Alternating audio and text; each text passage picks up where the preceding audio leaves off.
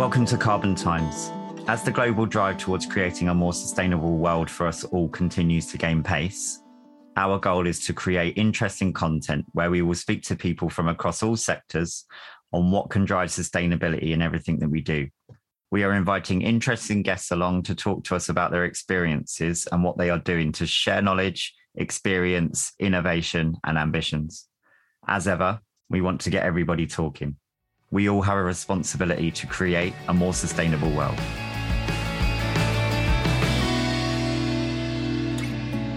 So I came across bamboo-based tissue products in my home country, China, and at that time I didn't see anything like this in the West. Bamboo grows 30 times faster than trees. You know, in the world of stretched resources, it's, it's a much more sustainable um, material. It became a no-brainer for us to, to, to launch a business um, doing this. We have a great brand, uh, we have great products, and we have a great team. I think all these things combined, it makes Cheeky Panda a high-growth, successful business.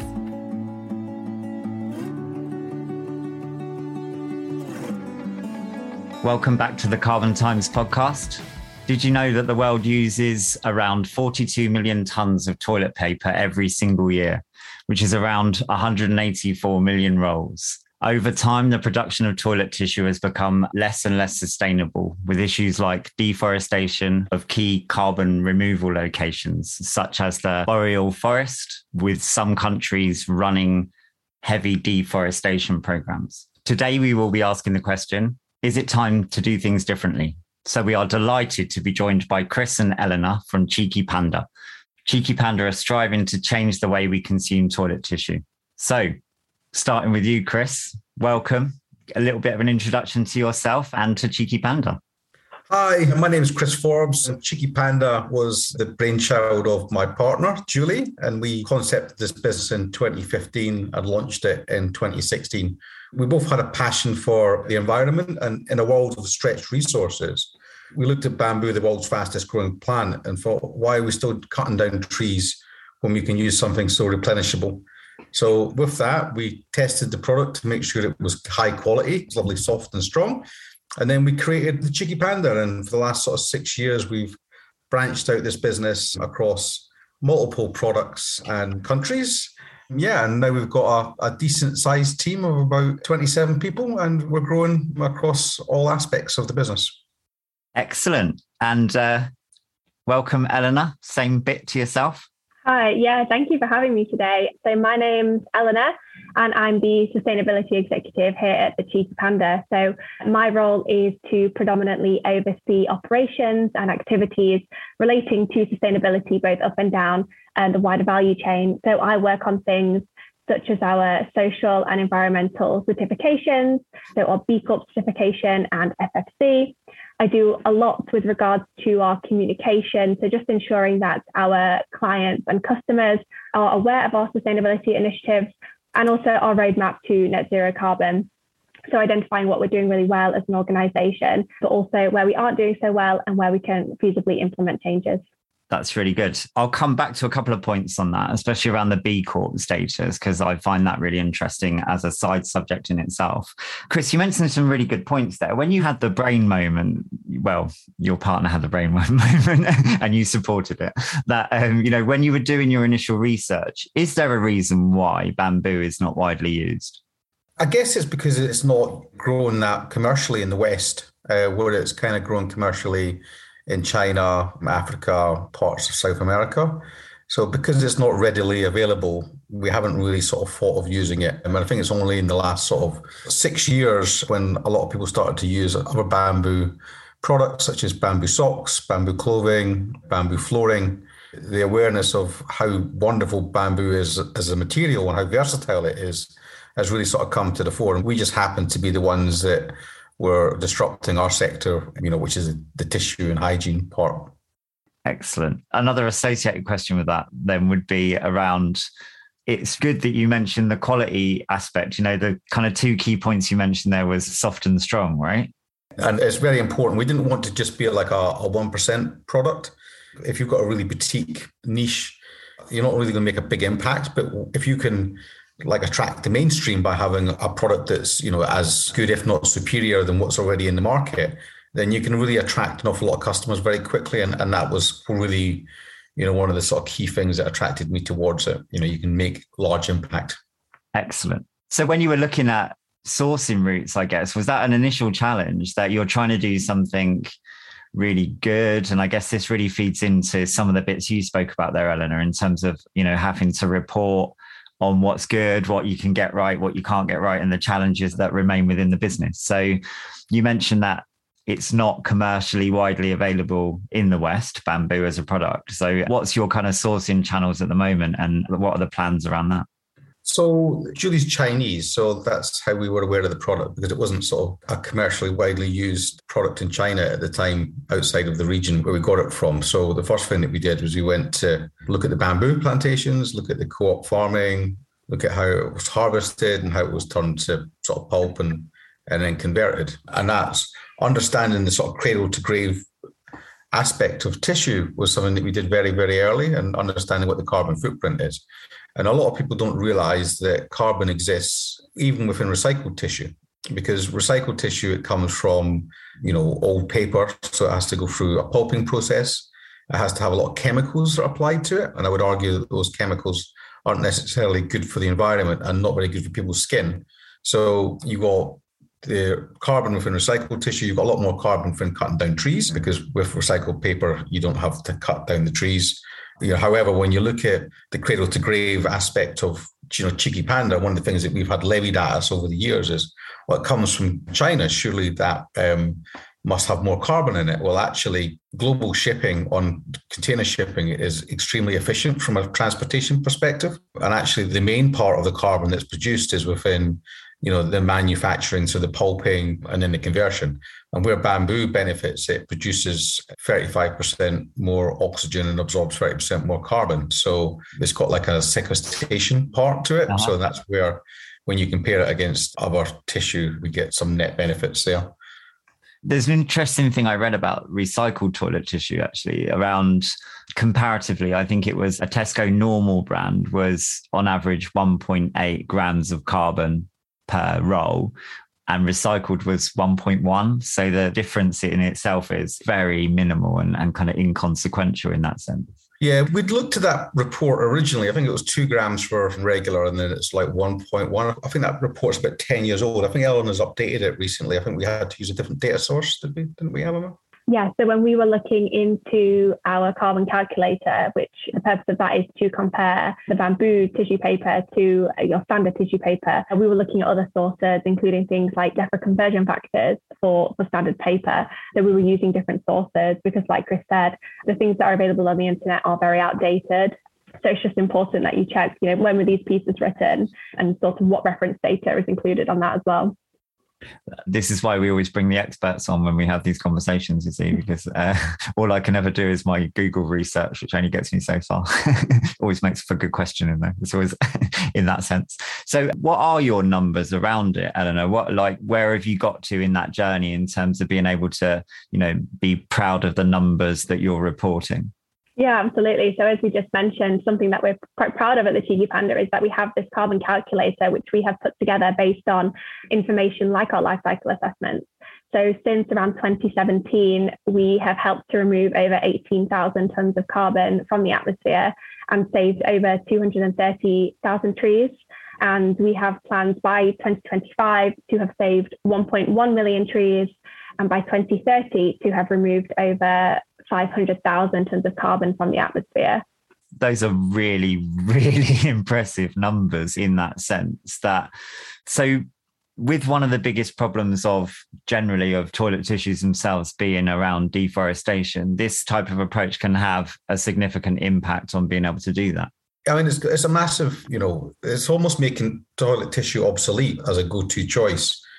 You know, if you've got, you know, a computer that's built in the 80s, why would, you know, and you got a mobile phone that kind of runs 30 times faster, why would you still be using something that's 30 years old? And I can do that, compare that, that, you know, what bamboo is to trees. And, you know, the big tissue companies would argue that they're running sustainable practices. But then if they were running sustainable practices, they wouldn't be cutting down the boreal forest they wouldn't be cutting down the Scandinavian reindeer forests, all of which have had extensive deforestation over the last couple of years. So it's very easy to say that you're involved in some sort of community projects and that's part of your ESG. However, you know, you really have to sort of scratch underneath the surface and actually go, well, you know, why are you still cutting down these forests if everything's 100% sustainable? So, in terms of, let's go back to your early points around B Corp, because B Corp status is really, really a fantastic thing, I think, in this country, especially because, I mean, still there's less than 700 companies in the UK that have B Corp status. And it is, you know, it's a brave move, Chris, you know, in that sense, because it does give you an extra layer of complexity and an extra layer of governance that exists around your business. So, I'm assuming, Eleanor, that takes up a lot of your time, does it? Yeah, so we're actually in the process of doing our recertification now. So I think what's really great about the B Corp process is that there's nowhere to hide. You know, you have to report on your customers, your people, your the environment. Um, it covers all bases, and then I think it's a really great initiative for businesses to show that it's not just about profit; it's about purpose as well. And being a company that has sustainability at the forefront of our mission, the onus is on us to give back what we can because whilst we do everything we can to be sustainable, it's really not possible to be 100% sustainable because you have to take, even if it is a rapidly renewable resource like bamboo, we're still taking. And for that, we have to give back. And I think that's why having that B Corp status and also being FSC certified just goes to, you know, to really confirm the fact that we are doing what we can to give back to the environment where possible. Yeah, and just to sort of add to the B Corp status side of things, it's really good governance. So, I mean, it's essentially the same level of standards you would expect within public companies. But most companies actually really start to think about this when they're sort of 10 times bigger than where we are now. But if you can actually implement the foundations of uh, B Corp around people, environment, you know, purpose, you what you actually do is you kind of grow, you're growing on very strong pillars. Mm-hmm. And it, it, means that you and you're measuring everything. So actually, if you do decide that you want to list the business in some sort of IPO, then actually it, all the processes are already in the business. So it's a it is hard. It's not easy. However, it is definitely best in class. You're the second organization we've had on and discussed, you know, that status and the benefits of it. And you know, it comes back, yeah, a little anecdotal saying that we've discussed at that point is that it just makes good business sense, you know, to B Corp status is just, it just makes sense to do it because, like you said, Chris, it does facilitate you running the business the way it should be, you know, in a very open and transparent way, I guess, which is very easy to not get right or to avoid because it might be, you know, complex, complicated, or too much to do when you are small and you're running at, you know, a thousand billion miles an hour, which I'd imagine, you know, some days feel like that for you guys. Yeah, I mean, I would say there's quite, unfortunately, there is quite a lot of greenwashing out there, and people use the green thing to market their businesses. And and the good thing about the B Corp certifications, you can't cheat it. Everything has to be hard evidenced against some of the other certifications, which kind of look more like a tick box and say that you have it. And I think that consumers aren't stupid. And, you know, we all want to live in a world where the world is renewable and we can have a generation for, you know, our generation can pass the baton on to future generations. And we want that transparency within the lives that we live and the companies that we buy products from. And you know, those that have decided to make this step are definitely the first generation of the next generation of companies. A lot of the time, people think that you, as a company, you're only really as good as what your customers think of you. So, how was that this time round, Eleanor, when you were putting the reports together and the numbers together? What's the customer feedback? How are they feeling about you? The customer feedback's really positive. I think for so long, consumers just weren't aware, I think, of the implications of your traditional tissue paper. I think it's just something that's not been widely reported on for good reason. And I think that now we're a new generation and, and we view sustainability very differently. And I think that it's a really easy switch just to live a more sustainable lifestyle. And like I say, we just haven't been aware of the damage that is caused by the traditional tissue industry. And we're here to disrupt that. And I think the consumers really like it and they really resonate with the brand and the mission. So, yeah, the feedback's been great. And what's really great is we see a lot of repeat customers as well, and not just one off purchasers. They come back to us because they see the goods that we're doing and they want to support our journey to, to be a disruptor to this industry. That's really good. It's really good to see you made a good point there around generational. So I find I talk about it all the time. I'm enamored and fascinated by, you know, I'm of a certain age, so a certain generation, your generation, Eleanor, and those that are now coming into the working market in terms of their commitment around this type of issue and I guess my question is twofold to both of you. Like, Chris, what's your experience of people joining the business, and when you're attracting people from that generation who are our future stars, etc. You know, are you finding your messaging important around that and making it, you know, uh, the questions you're getting back to you, and then equally, Eleanor, I guess once Chris has answered, was that part of you know, based on Chris's response, was that part of what did attract you to, to Cheeky Panda? So, Chris? Well, I mean, we didn't necessarily. Mean, when we became a B Corp, we were one of the first companies to become a B Corp. So we didn't really understand that it might have that sort of pulling power attraction in terms of talent, you know, wanting to work for us. And I think that's been something that we've sort of understood as over the last sort of couple of years that you know purpose is just as important as career progression. And so you know, it's a it's a really good thing for us to have there. And I think when you're taking a business from essentially two founders to the sort of size we are now and hopefully bigger, you've got to put a lot of processes in as you're sort of running through it. So that it's a constantly changing environment. And for some people, I mean, that's absolutely brilliant. And for some people, you know, it's an experience and but they won't be there for the full leg. And I think the younger generation does sort of change a bit more than maybe what my generation did. But I think, you know, you can also see, you know, the impact um, that, you know, they get from the time that they've had with us. So then, Eleanor, did that ring true? Yeah. Well, when I was, you know, new to the Cheeky Panda, I really resonated with with the company. I wanted to work somewhere that I could see, you know, tangible results to the work that I put in in terms of sustainability. And as I mentioned, the younger generations were growing up alongside it. It's at the forefront of, you know, every company's mission, whether they're greenwashing or not, they're mentioning sustainability. So I think for this generation, it's really important that we do what we can to preserve those natural resources. And I think it's something that yeah, is at the forefront of everybody's mind. And we want to do what we can. And working for an organization where we can see real differences, just like those statistics that I mentioned, that's really impressive for you know an up and coming organization like this and you just have to think of the good that we could do if we were ever to you know reach the size of some of the competitors that we're up against in this industry do you understand much about the demographic of your clientele? Is that reflective of that generational thing? Do you find that more of your customers are at the younger end or? I think a lot of our, you know, we it's ironic because we like people that use Cheeky Panda products can be from a newborn baby to, you know, a 90 year old elderly man or woman. So we sort of transcend social classes as well. So we're just as likely to be used by sort of CDEs as we are ABCs. And it's, that's always kind of sort of surprising. I think different people um, like Cheeky Panda for different reasons. Some people like the name of the product. Um, people, some people love pandas. Some people, I, mean, I think why people stay with it is the quality is good. And then once they understand the social mission that we're on, it's something that it makes it very sticky and it makes them sort of adopt um, across multiple products rather than, you know, just the toilet tissue. So we've got like toilet tissue, kitchen towel, facial tissue, baby wipes, nappies, and beauty wipes, as well as a professional range for large offices. So I think we've got like a really nice range that, you know, because not everybody wants one thing. We call it the House of Bamboo, where you can get everything in one place. Excellent. I'll pick up on a point you just said there around the products aimed at large offices, because, you know, when I think about, you know, a lot of my clients today and in the past that have big corporate operations. You know, at one point I was working for a company that employed 60,000 people in the UK. You know, that's a significant number of toilet tissue papers and hand towels and whatever else that might be used across the office. So I'd imagine in that type of setting, it can make a significant impact. Do you know any numbers around that? Yeah, if, if on scope three, so because the carbon reduction, if they're using toilet tissues and hand towels, per thousand people, they'll save about one ton per month. So if you had an organization of 10,000 people, that's 10 tons per month, or it's 120 tons a year. Yeah. And there's very few carbon reduction product switches that can demonstrate that level of carbon saving.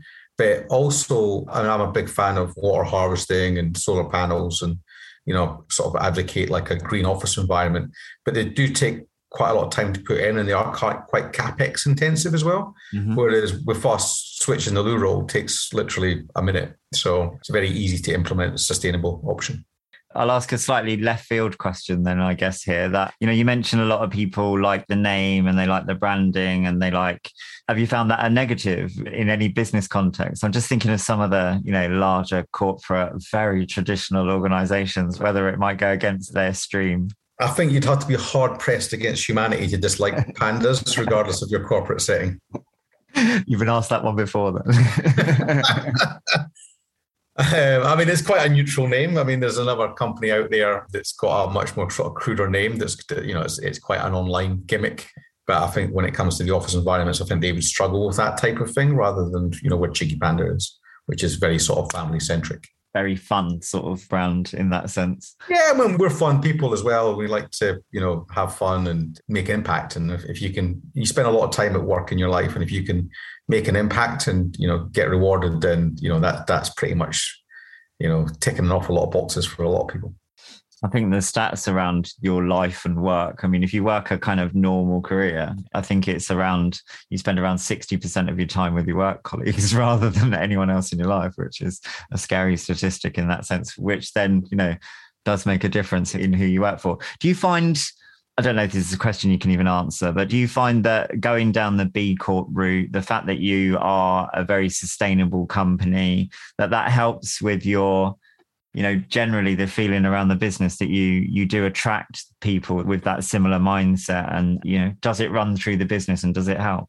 We've certainly got a number of people that have got like environmental degrees. I think uh, and eleanor's got a sustainability degree and some of our salespeople have got quite heavy leaning on sort of like geography and environmental and scientific subjects. So i think people that are quite sort of data driven quite like that because they can they can measure it. And I've, I've got a lot of friends that have sort of work in professional services careers, and you know they find our work environment a lot more fun. They want to talk about their work environment. They want to talk about our tissue business, which I find hilarious. So. And uh, Eleanor, to those people listening on the other side of the headphones, what's been your experience then in your tenure so far? Yeah, so for me, it's like Chris said, it's been great working here at the Cheeky Panda. It's a completely different sort of culture. Prior to working at the Cheeky Panda, I worked in consultancy, which was very different. So it's refreshing to come to an organization like this, which is much more people focused. Uh, there's a bit more of an element of fun to it. And it's also, like I say, given me a chance to see tangible results in regards to sustainability. I was still working in a sustainability role, but working at an organization like the Cheeky Panda, I can actually see outputs of the work that I put in, which I think is really great. And it's really motivating and it, it makes you want to, you know, stick around and see how far we can get with this. Excellent. I've often sat in boardrooms having conversations with, you know, C-suite people and I can see like, you know, the impact, you know, the numbers you said earlier, Chris, are just, they're very difficult to kind of argue with. I guess if you were convinced, well, when you are and your teams are convincing people that this is the right thing to do, I guess what are your key focus messages?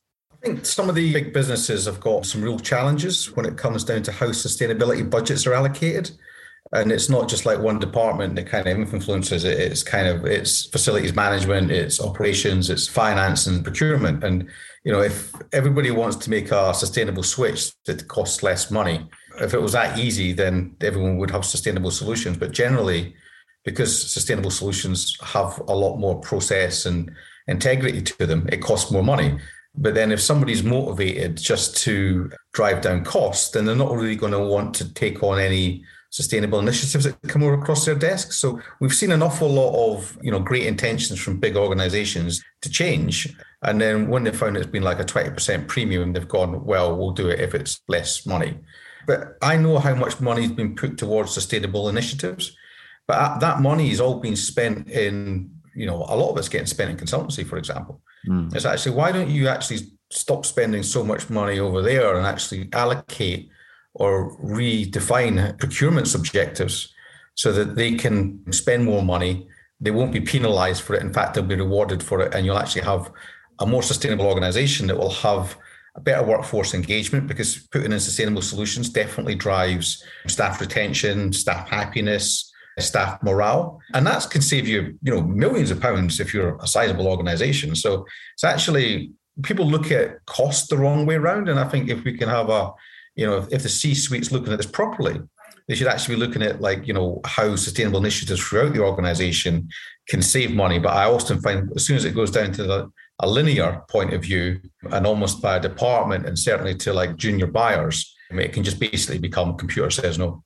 Yeah, do you know, it's really interesting that it doesn't matter who we speak to across a range of industries, that it comes back to the same desire in my mind that cost and carbon needs to be on the same line of decision making that at every level you know and my main background is real estate and all across real estate you know from cradle to grave that cost is king you know from construction management disposal everything you know cost is king. And now we're in that challenging time where things do have to change and money does have to be divested into making sure that you know we all contribute towards the message. So we're definitely not there and it is a really challenging thing I mean, I think we're getting there, right? So if I looked at the adoption in the last two years compared to the first four years, it's rapidly accelerating. So it's definitely something that is changing, and I think it's changing, you know, a, a lot faster pace. But what we're doing is we're sort of seeing it in the really forward-thinking organizations. So like the high tech space and you know the, the sort of investment banking or or sort of the legal space. Um, and that's great, and they'll start to drive it. But it would be great to start to see it a little bit more into the mainstream as well. I think again that goes back to that generational thing. That's what's driving it.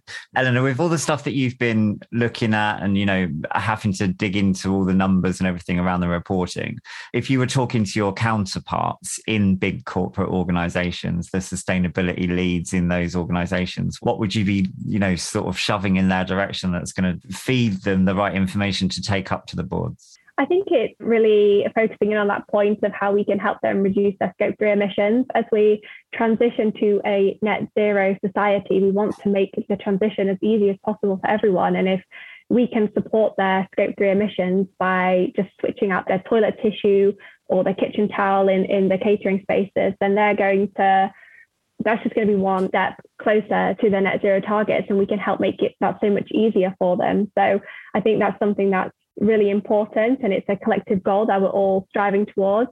So if it can be made easier in any way, I think that's something that these um, you know sustainability counterparts you know would find endearing and want to take on board. And it's not quite happened in America yet, but in Europe, you're starting to see a delta between companies that are at the forefront of sustainability initiatives against those that aren't, against their peers. You're starting to see like a 20% difference in valuation on their market cap. And I think that also that, especially in public companies and, and some private companies, that board pay is now being linked to sustainable initiatives. You know, putting these things in actually you could find that your company is a lot more valuable. So that's more recent phenomenon. But I think that the more that markets can encourage that type of behavior, the rapider the adoption curve will be.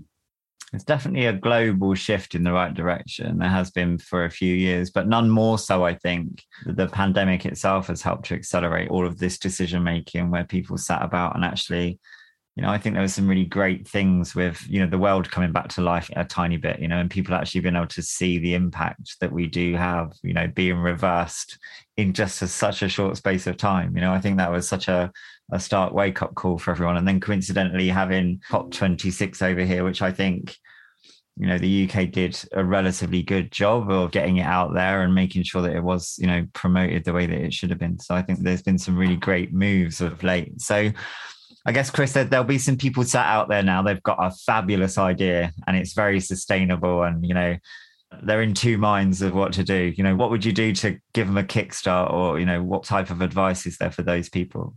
I was speaking to somebody yesterday and he told me about three ideas that he had that somebody else then went and did and made a lot of money out of. So if you are sitting on an idea, I said to him, so listen, well, generally, if you've got an idea, then the universe works in a strange way and there'll probably be a hundred other people with the same idea at the same time. So while you might think it's an original idea, actually there's something that's forcing that decision. So there's a problem out there, and you can solve that problem. And the question is, do you want to be the person that solves that problem, or do you want to be the person that's sitting at a party saying, "I thought of that idea, but I didn't do anything with it"? So best thing to do is fail fast. You know, I'm a great believer in bootstrapping things, is not putting everything on the line but try to get something into market as soon as possible and see if it works. And if it does work, then people will start to back you because there's a lot of money moving into the sustainability space. And you know, if we can inspire you a little bit to, you know, be an environmental entrepreneur, then you know we've done our job to inspire you, and that for me is very rewarding. Fantastic stuff. Okay, before we wrap it up, I'll ask you the Carbon Times ending question that we normally ask for people then. I'll ask you first, Eleanor. If you had the opportunity to have lunch with Boris Johnson tomorrow and you could come away from that having left him with some layer of influence, what do you think he should be doing? What should our government be doing? I think the government should be putting more focus and more funding into these smaller businesses that are trying to make a difference. I think there's a lot of frustration with regards to what can be done on an individual level with regards to sustainability, because at the end of the day, we can be as sustainable as possible on an individual level, but it's these large corporations who are the biggest polluters. And I think, you know, the saying goes, you can vote with your money. And I think that's great. And I think that's really important. So I think there should be really more focus put on these organizations to to yes, to support them in their mission and to encourage the consumer that you know they have a choice and then they can really make a difference just through their purchasing power. Excellent. And yourself, Chris, what do you think the drivers should be? I hate to say it, but tax is always a good motivator. So the plastic tax, and suddenly you put tax in, and then suddenly you get like organizations saying instead of a 2030 target, it suddenly becomes a 20 24 target. So, you know, tax on carbon definitely drives very positive behavior. And if the government can make a lot of money out of it and then reinvest that back into the green economy, then it seems to be a win for everybody apart from the big polluters.